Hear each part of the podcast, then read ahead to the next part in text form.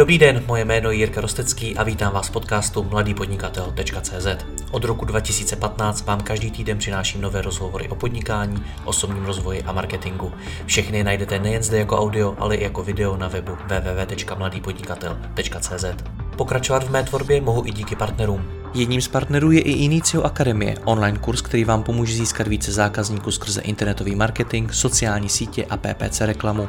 Vyzkoušela ji již více než tisícovka českých a slovenských podnikatelů. Přidejte se mezi ně a vstupte do Inicio Akademie. Děkuji vám za váš čas a neváhejte mi napsat na jiry případně na Facebooku.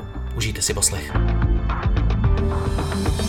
Dobrý den všem posluchačům. Dneska si budeme povídat o tvorbě obsahu. Z mojí zkušenosti mnoho lidí a firm neví, o čem psát, o čem tvořit nový obsah. Dává jim třeba smysl, aby měli vlastní blog, ale právě vůbec nemůžou napadnout témata na nové články.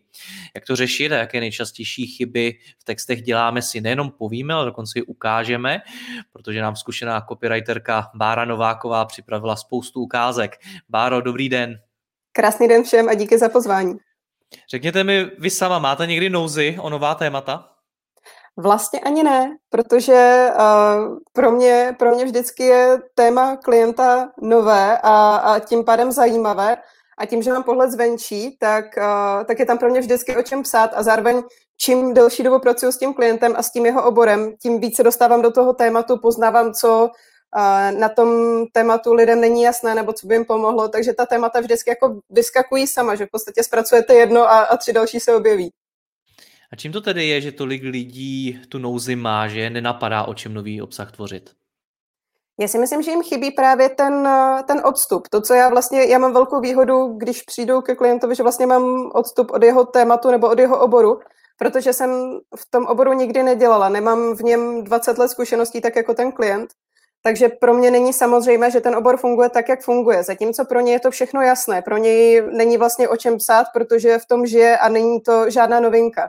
Takže mám příklad, uh, švec může šít 20 let boty a přijde mu samozřejmě, že ty boty se šijou nějakým způsobem, že musí té noze nějakým způsobem vyhovovat a podobně a nenapadne ho o tom psát, protože mu to přijde jako hloupost psát něco tak samozřejmého. Což je takový docela zajímavý paradox, že čím větší odborník jsem, tak tím větší můžu mít problém najít to téma. Jak to rozlousknout?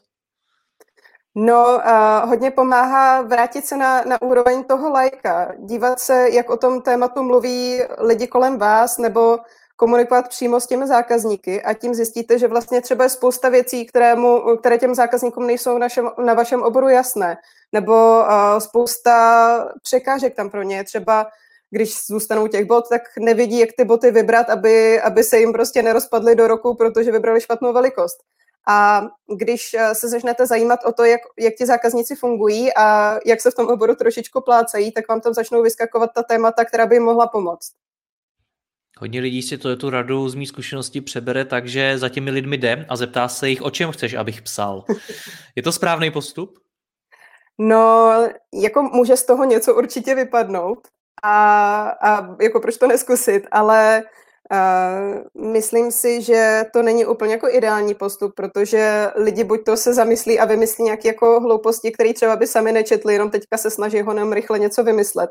A nebo je naopak nic nenapadne, protože oni třeba nevědí, co nevědí. Oni nevědí, kde, kde mají ty mezery, které by jim ten člověk třeba mohl pomoct zpracovat, nebo, nebo nevědí, v čem se mílí a co by jim on, on mohl pomoct uh, dělat líp. Takže jo, může tahle otázka pomoct, ale klidně se ptát i, i na další věci. Třeba, nevím, když budu, když budu účetní, můžu se, můžu se lidí kolem sebe ptát, že uh, co jim dělá největší problémy, když řeší své účetnictví, nebo, nebo v čem si nejsou jistí. A to už potom budou ta konkrétní témata, která budou pro ně užitečná a která můžu zpracovat. Vy sama jste říkala, že když pracujete pro nějakého klienta, tak to téma je pro vás nové. Jak postupujete vy, abyste nabrala ty informace a dokázala tvořit kvalitní obsah? Na to mám několik zdrojů, který je nejlepší spojit, ne, nespolíhat na jeden. Vždycky výchozí bod je to, co už je, to, co už je publikovaný ideálně za klienta, to znamená, on už teď pravděpodobně má nějaký web, má nějaké své materiály, které já si nastuduju a vyvstane mi z toho obrovské množství otázek, takže se s tím klientem potkám, ať už osobně nebo online a uh, ty otázky mu všechny položím, nebývá to jako, nevím, pět otázek, ale spíš tak jako povídání na dvě hodinky i víc. A úplně nejlepší je, když potom mám možnost si ještě popovídat s jeho zákazníky, protože ten klient zase má ten svůj vhled uh, odborníka, který, který už uh, nemá ten laický nadhled a neví třeba, proč si lidé vybírají ten jeho produkt nebo co je na tom produktu zajímá. Takže je fajn si ještě uh, udělat rešerši mezi těmi zákazníky. Taky mi přijde, že lidé postupují dvěma způsoby. Buď to si napíší hodně témat dopředu, každý, všechny ty nápady, všechno to, co jim vypadne, tak si hodí do nějaké tabulky a postupně je zpracovávají. A nebo naopak vymýšlí vždycky jenom to další téma. Vlastně nevidí o moc těch témat dopředu víc. Co je správně? Je z toho něco správně? Já bych to určitě kombinovala. Určitě je super mít dopředu nějaká témata, protože se může stát, že v oboru se zrovna neděje nic nového, není potřeba zpracovat nějakou aktualitu a konec konců jsou obory, které se prostě nevyvíjí tak rychle, abych měla každý týden nějakou novinku. A tak je fajn si ty témata napsat dopředu, ale zároveň být připravená na to, že se může stát teďka něco velkého v oboru, s čím potřebuji těm lidem pomoct. Oni se v tom plácají, nevědí, co s tím a hodí se mi to zpracovat. Takže ne, že si naplánuju prostě za půl roku budu psát o tom a o tom a za půl roku bude svět úplně jinde a já to prostě tvrdošíně stejně vydám ten příspěvek nebo, nebo ten blog, i když už to nikoho nezajímá. Co to je dobré téma podle vás? Dobré téma je téma, které buď to lidi pobaví, nebo jim nějak pomůže, a, nebo je každopádně zaujme. To je hodně široká otázka. Mě zajímalo právě, co řeknete jako ty první specifika, protože jste třeba neřekla, nevím, originalita, aktuálnost, nebo uh, to, jakým způsobem to téma lidi vyhledávají na internetu na základě mhm. nějak uh, třeba analýzy klíčových slov a podobně. Z toho se neskládá kvalitní téma? Nebo dobrý téma? Může a nemusí, protože uh, já si myslím, že, že jako účelem není úplně být super originální, protože prostě nevymyslíte kolo a všechno už je na internetu nějakým způsobem popsaný. Účelem je spíš uh, být nějak užitečný a přínosný pro toho čtenáře. S tím vám může určitě pomoct to, že si najdete, jak, uh, jak ti lidé vyhledávají to dané téma. Když dám příklad, nevím, budu psát o svatebních šatech a tak si, tak si najdu, jak je lidi hledají a zjistím třeba, že hledají jak poznám udržitelné ekologické šaty nebo něco takového. Takže to je pro mě super téma. Vím, že ho lidi hledají, že je zajímá, takže ho můžu zpracovat. Ale neznamená to nutně, že, že bych se musela omezit jenom na tohle, protože jsou třeba i témata, které lidi ani nevědí, že je budou zajímat, ale pak je budou zajímat. Třeba, já nevím, nějaká, nějaký příběh z praxe, to, to vždycky jako lidi, lidi zaujme, protože na příbězích nejlíp pochopíte, jak, jak věci fungují a předávám to nějakou emoci, která vám tu informaci zaryje do, do mozku. A takže je škoda se omezit jenom na to vyhledávání, protože to vám dá jenom omezený počet témat. Co to je vlastně ten příběh z pohledu vás jakožto copywriterky? To je hrozně těžká otázka. to věřím, no, protože když se řekne příběh, tak si můžeme představit knížku, která má nějaký začátek, má nějaký konec, můžeme si představit film a podobně. Uh-huh. Ale potom za vámi někdo přijde a řekne, hele, piš tady texty o pneumatikách. A jo, vy máte vymyslet příběh. tak mě zajímá, co to je. on, on ten příběh se v podstatě jako dá najít u všeho. Já třeba dělám improvizační divadlo a Může se stát, že na začátku máte slova krokodýl, ptakopisk a penál na tušky a z toho děláte příběh a, a prostě vždycky to nějak dopadne. A vlastně i z toho, i z té improvizace uh, jsem si vzala spoustu typů právě pro to, jak vypadá dobrý příběh, že třeba lidi mají rádi, když je tam když je tam nejdřív popsaná nějaká jako každodennost nebo něco, jak, jaký byl stav normálně, potom je tam nějaký zvrat a potom zvratu se věci změní. To znamená, že na konci vidím, že, že stav je jiný než na začátku a to je příběh, to, že se tam něco stalo. A u těch pneumatik může to být příběh toho, toho zákazníka, který, nevím, který každý, každý jaro prostě píchnul pneumatiku, nevěděl, čím to je a pak zjistil, že prostě si vybírá špatně a, a pak přišel k nám a najednou bylo všechno krásný, protože, protože má konečně pořádný pneumatiky.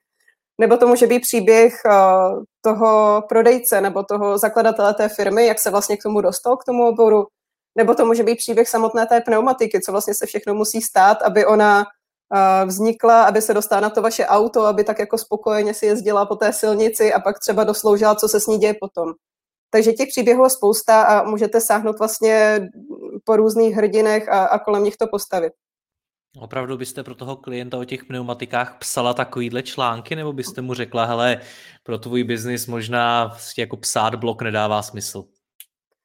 No, nevím, jestli bych pro ně úplně psala jako pohádky o pneumatikách, ale, ale myslím si, že tam zase může být spousta témat, který, který má smysl napsat. Třeba, já nevím, když lidi hledají, jak si tu pneumatiku vyměnit sami, tak já jim můžu poradit, jak to vyměnit a to sice nebude příběhový, ale bude to užitečný. A ty lidi se nepotřebují jako přečíst celý příběh, potřebují třeba si z toho článku vzít tři, čtyři body, který jim zlepší život a pak budu spokojená.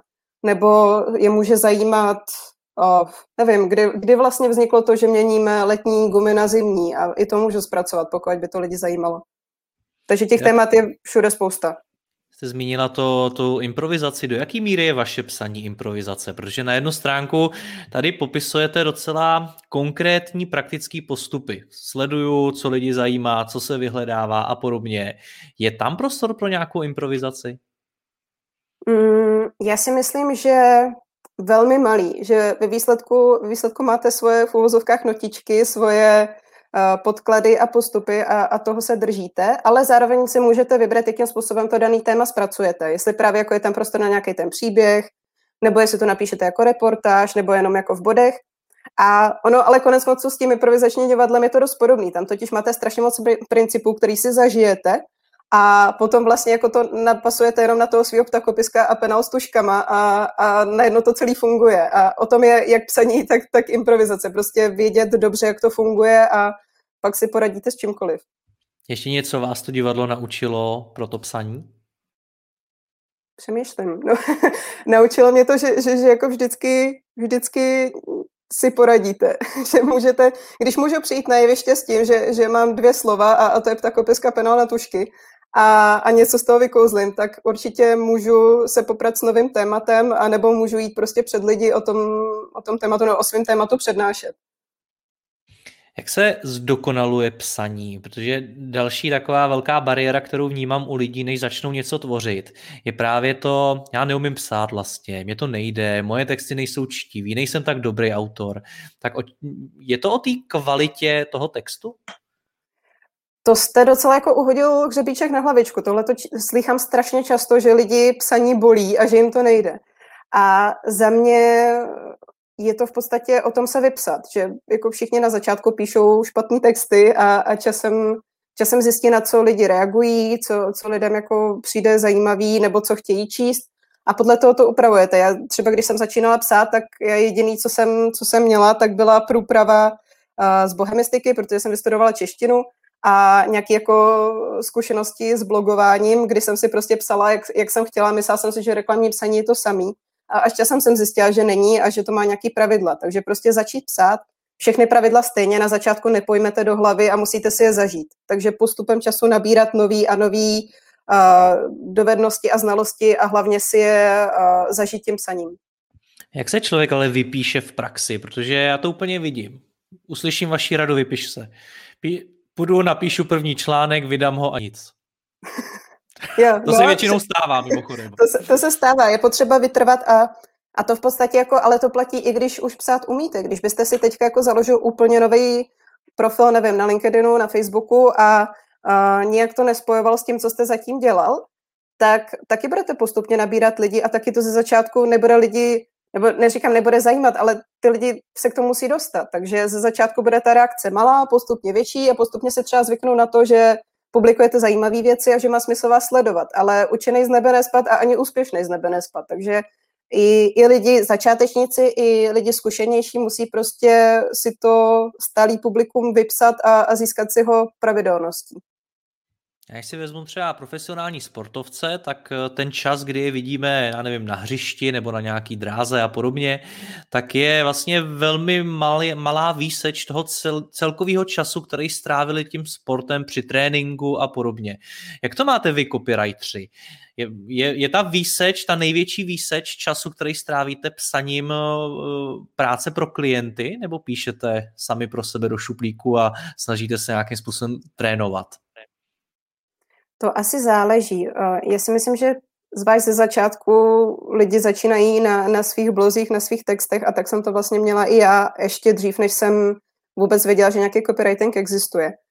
Ale přiznám se, že teď vlastně nemám ani tolik prostoru psát, psát nějaké svoje věci, píšu vlastně píšu pravidelně příspěvky na LinkedIn, toho, toho se držím, abych, abych uh, měla aspoň něco svýho, ale už nemám čas uh, na svůj blog a nemám čas na nějaké jako věci, co jsem dřív psala jen tak pro radost a upřímně ráda bych si ten čas udělala, takže musím nějakým způsobem si přešupačit kalendář, přešupačit, přešupačit práci a ten čas si udělat.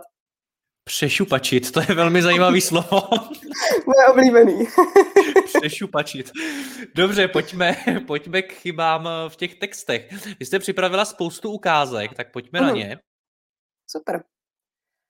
Tak, a tady vlastně e, máme ukázku typickou, jako najdete v podstatě na každé stránce o nás. Když si otevřete stránku o nás jakýkoliv firmy, tak je tam takovýhle jako jajínkovský text. Firma Novák a synové je lídrem na trhu s papírenskými potřebami. Jsme držiteli ocení zaměstnavatel Kutnohorská pro rok 2013, blá, blá, blá. A celý je to vlastně o tom, jak my jsme skvělí. Jsou tam, je tam nějaké jako ocení, který ani už není aktuální. To taky je docela častý, že, že firmy mají něco takového na webu. A všimněte si teda, že, že každá druhá firma je lídrem v oboru, protože jako když dostatečně specifikujete svůj obor, tak můžete být lídrem v čemkoliv. Pardon, a... to jsou takový ty oblíbený věty, jsme mladá, dynamická, rychle se rozvíjící tak. firma, nebo nějak takhle to je. Přesně tak, buď to jste dynamická firma, anebo jste lídr na trhu, anebo jste obojí. A uh, proč je tohleto problém? Problém je to proto, že lidi, když vám přijdou na stránku o nás, tak uh, se chtějí vlastně dozvědět, co vy jim přinesete. A co já se jako dozvím z toho, že jste lídrem na trhu? Vlastně vůbec nic. Takže co s tím můžu udělat? Můžu s tím udělat to, uh, že to přepíšu třeba takhle. Kvalitní papír poznáte na omak. To mě naučil můj dědeček. Jako kluka mě bral do továrny, kde jsme spolu hladili a omakávali stovky a tisíce listů. A tak dál. A v podstatě tím letím textem vy minimálně těm lidem řeknete, že máte obrovskou praxi v tom oboru a že k němu máte takový vztah, že ho prostě děláte dobře, že, že jste se už kdysi naučil uh, dělat ten obor kvalitně a to vám, to vám zůstalo. A zároveň je to podaný tak, aby ty lidi z toho měli nějaký, nějaký pocit, nějakou emoci a to je pro nás velká výhoda, protože to je to, co nás vlastně zapíše těm lidem do paměti a až, až budou s někým se bavit na kafi a, a třeba přijde, přijde řeč na to, co si třeba koupili teďka novýho nebo tak, tak lidi neříkají, že hele, koupil jsem si teďka tady štos sešitů od, lídru na, od lídra na trhu, ale uh, ráda řeknu třeba, hele, koupila jsem si tady ten krásný diář a představ si, že ten pán to dělá už 40 let, že se to naučil od svého dědečka, on prej fakt šahá na každý ten papír, aby to bylo kvalitní. A to už je mnohem zajímavější na zapamatování a na předání, než to, že jste lídr na trhu. A to je ten příběh tedy. Přesně tak, přesně tak. A potom tady máme eh, v podstatě jako typickou ukázku, když popisujete jakýkoliv produkt, tak tam někde je takováhle formulka, že tahle ta bunda je vybavena s vrchní vrstvou Super Trooper 3000. Co je na tom za, pr- za problém je, že já vlastně nevím, co ta vrstva je zač, já nevím, k čemu je mi dobrá.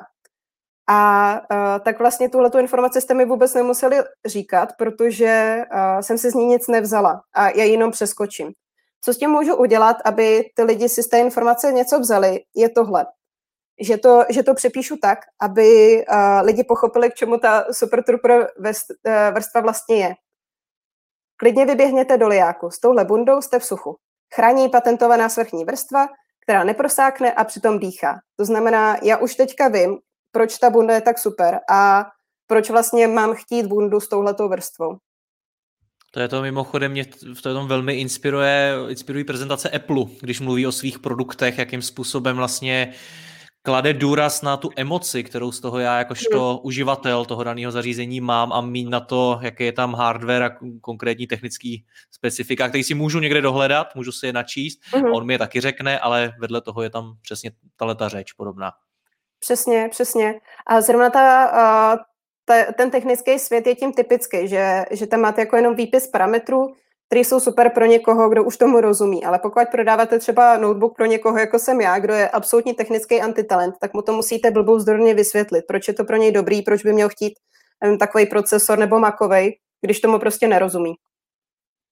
Rozumím.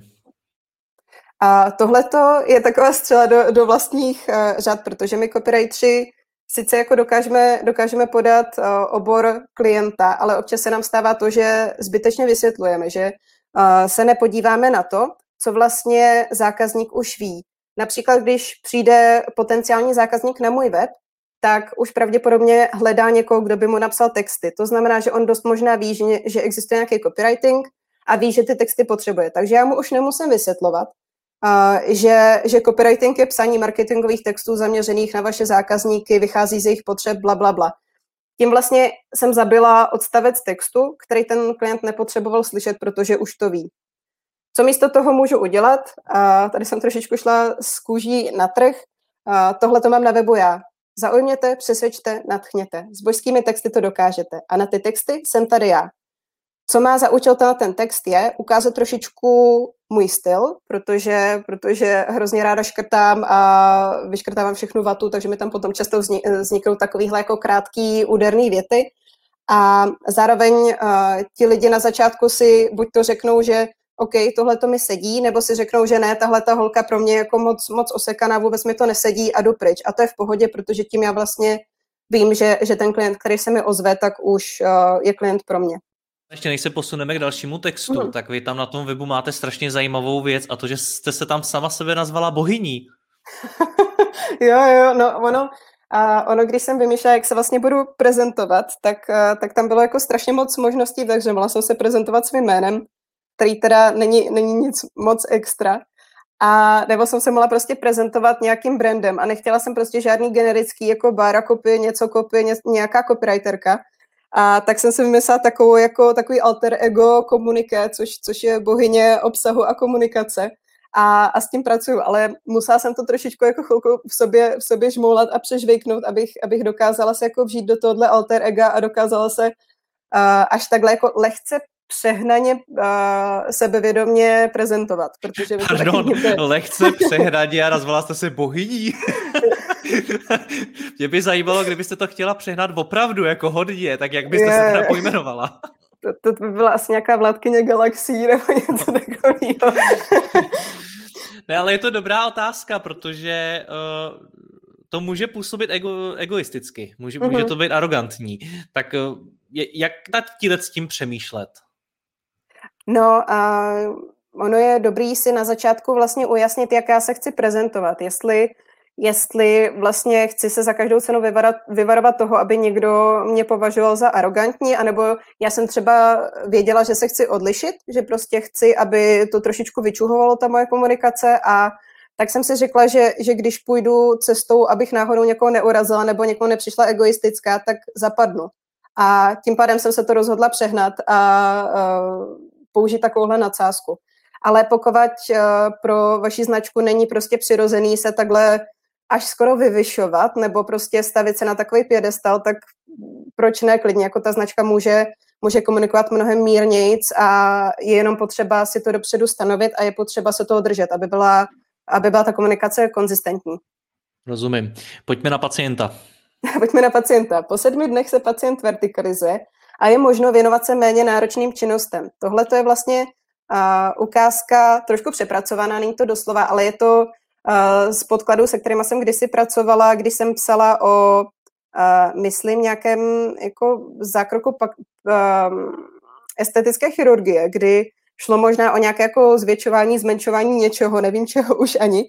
A ty, ty dámy, které, které ten zákrok podstupují, tak chtějí vědět vlastně, za jak dlouho se po, té, po tom zákroku můžou vrátit do běžného života. A vlastně tam měli něco takového, že po sedmi dnech se vertikalizují a je možno se věnovat méně náročným činnostem. Co je, co je tady za problém je, že za prvé tomu těžko budou rozumět, musí se nad tím zamyslet, co tím vlastně myslíme a za druhé je to nekonkrétní, co znamenají méně náročné činnosti. Tak co já s tím můžu udělat? Můžu s tím udělat no něco já, takového. Já bych hlavně nevěděl, co to znamená, že jsem vertikalizovaný. Já, já, jsem, já, jsem, na to, já jsem na to přišla jako asi po pěti minutách usilovného přemýšlení a, a znamená to, že za týden už můžete stát z lůžka, že už nebudete horizontálně, budete vertikální. Takže, takže tak. Psal někdo z fantazí. Nejspíš, nebo, nebo spíš jako doktor. Doktoři jsou zvyklí takhle se vyjadřovat, ale je to potřeba po potom přepsat. No a co tam ještě jako můžeme zlepšit je to, že neřekneme jenom, že se budete věnovat nenáročným činnostem, ale že zatím nenoste těžké nákupy a nesportujte, ale klidně vyraste na procházku nebo si uvařte něco dobrého. Aby ty lidi věděli, že ty nenáročné činnosti klidně znamenají to, že můžu se jít projít, že to neznamená, že jenom, že mám si číst knížku v křesle, ale zároveň, že prostě není v pohodě, abych si šla zaběhat, protože by mi to neudělalo dobře. Další příklad je o zkratkách. Uh-huh. A zkratky, no, zkratky jsou dost podobný příklad jako, jako vertikalizovaný pacient. V podstatě něco, čemu ten zákazník nemusí rozumět a to i často, když je v tom oboru. Protože za prvé zkratky mají víc uh, výkladů, často, a za druhé uh, musíte nad nimi přemýšlet. Musíte prostě se zarazit a říct si, aha, tak, tak co by to v tomhle kontextu mohlo být? No je to daň z příjmu fyzických osob. A ještě jako v tomhle pří, případě bych to mohla zjednodušit. A uh, běžný člověk prostě neříká platím daň z příjmu fyzických osob, ale říká platím daň nebo platím daň z příjmu. Takže kdybych psala vyložený článek jenom pro uh, zaměstnance a OSVČ, tak můžu jenom napsat daň z příjmu a už to tam nemusím psát ani celý, ani tou zkratkou. Rozumím. Tak, tady ta ukázka nám, nám ukazuje typicky, jak to vypadá, když si firma není, není sama sebou jistá a za každou cenu se chce vyhnout tomu, aby působila příliš sebevědomě, když, když jako je to ten protipol té mojí přehnané bohyně. A tak napíše něco takového. Snažíme se vyrábět kvalitní produkty, které vám mohou zlepšit den.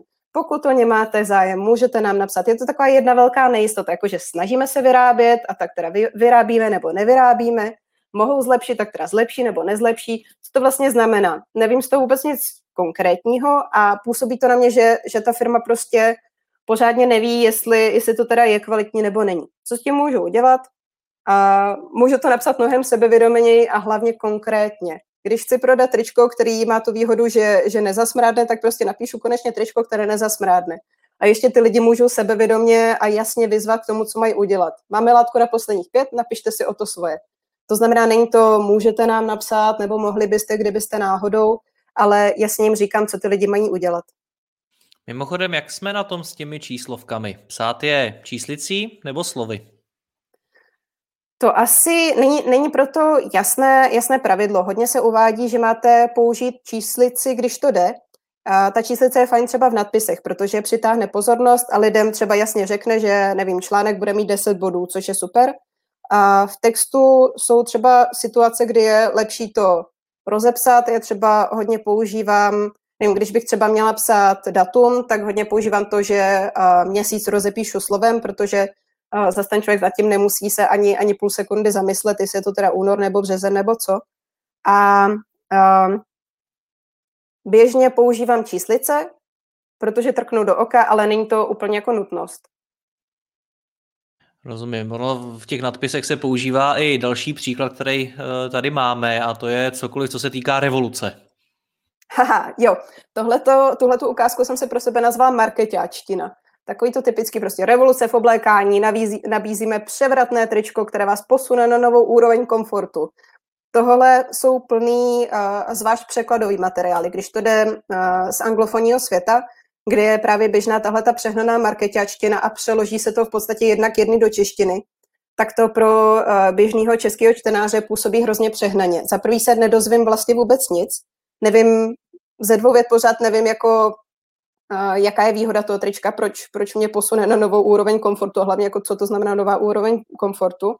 A zároveň lidi už jsou jako dost alergický na marketácké řeči, takže potřebujeme s nima komunikovat normálně, aby vůbec nám věnovali pozornost. Takže zase to můžu přepsat takhle. Konečně tričko, které nezasmrádne ani po běhání, ani po náročné poradě.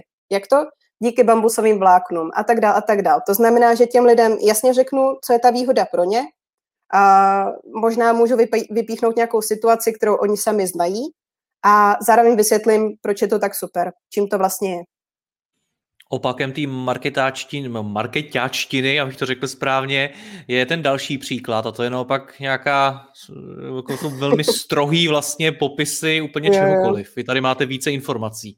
Jo, tohle to je typický tlačítko, uh, najdete ho v podstatě na každém webu, všude více informací nebo zjistit více.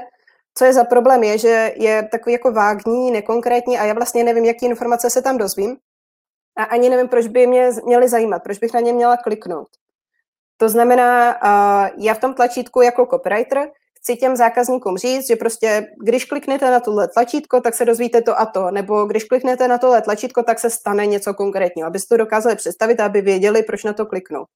Takže to můžu uh, přepsat třeba takhle. Když budu mít nějaký balíček, tak můžu mít tlačítko, co v balíčku najdete, který mi rozklikne prostě obsah toho balíčku a ty lidi jasně vědí, co pod tím tlačítkem je a nemusí to hledat.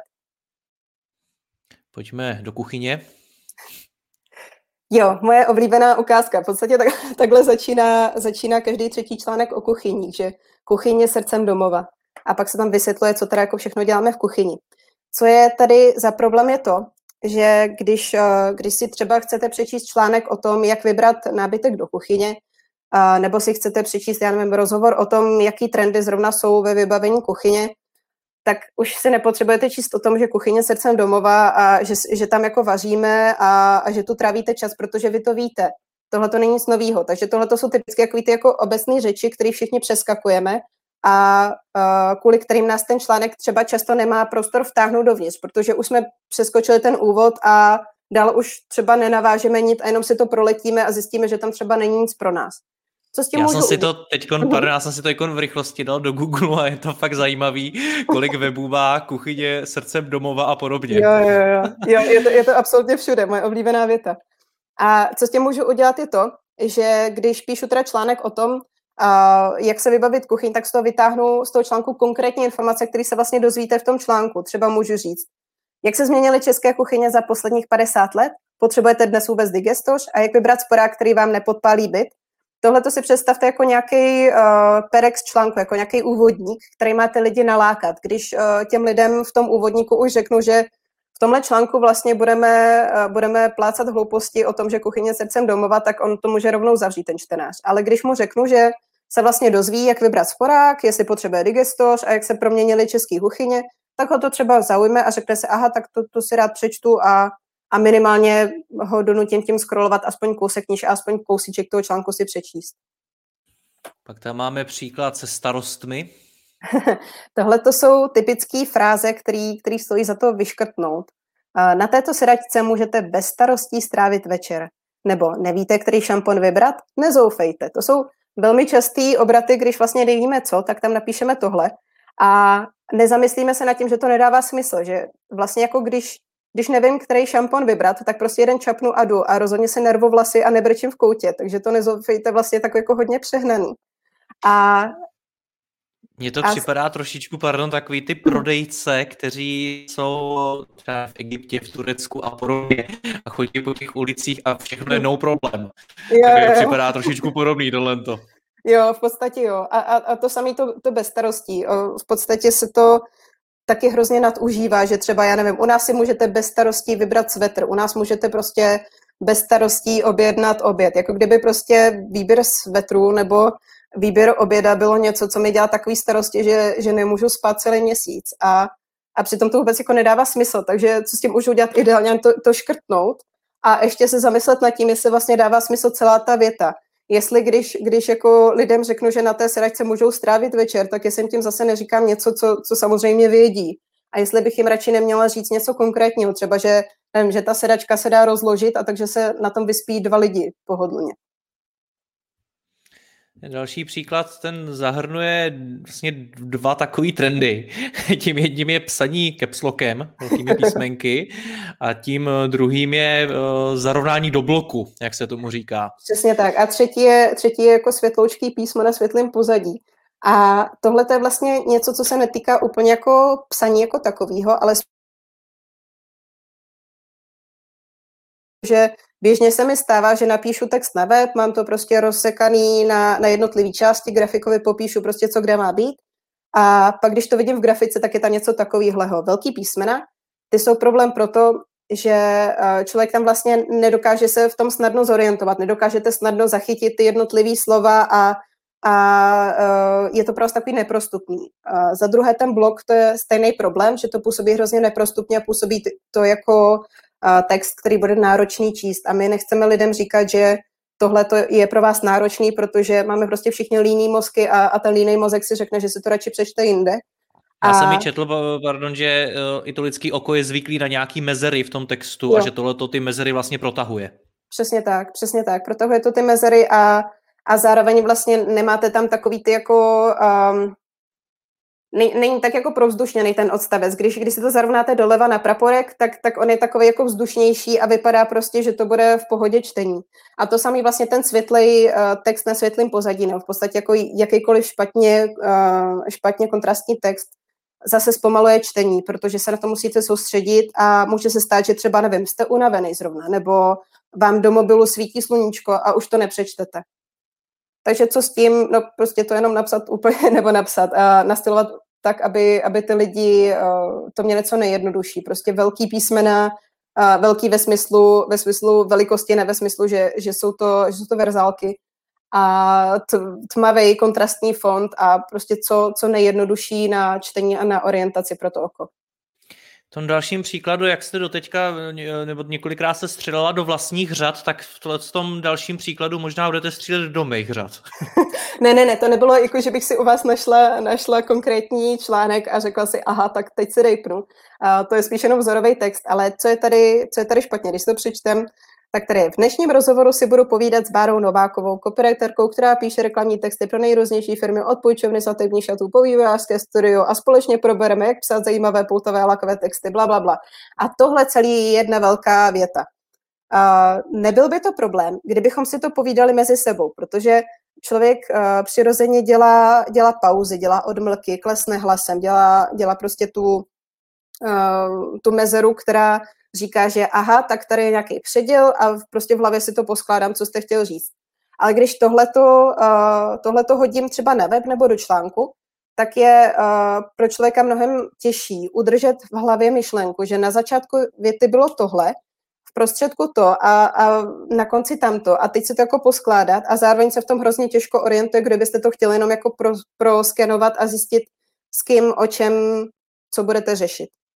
A proto, co dělám moc ráda, to je taková moje oblíbená kratochvíle, jsou dvě věci. A jednak sekání textu, škrtání prostě všeho nadbytečného a jednak rozsekávání vět na kratší. Takhle to prostě může vypadat potom, když to, když to rozsekáte na kratší věty. Ne... Když si to schrneme, uh-huh. tak uh, jsou z toho nějaké zásady, které si můžu odnést, protože podobných chyb najdeme mhm. spoustu. Taky nějaký několikatero, nechám na vás kolikatero, kterým se mám řídit.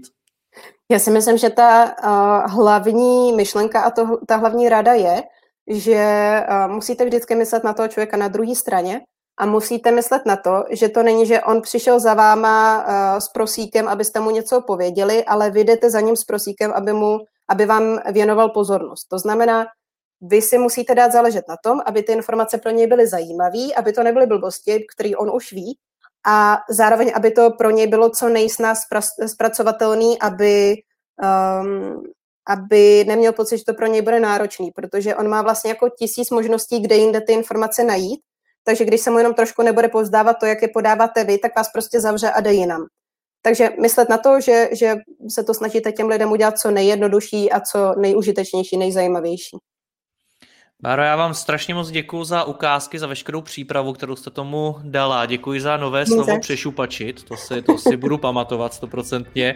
A držím vám moc palce, ať se vám daří. Mějte se hezky, nashledanou. Děkuji, napodobně, nashledanou.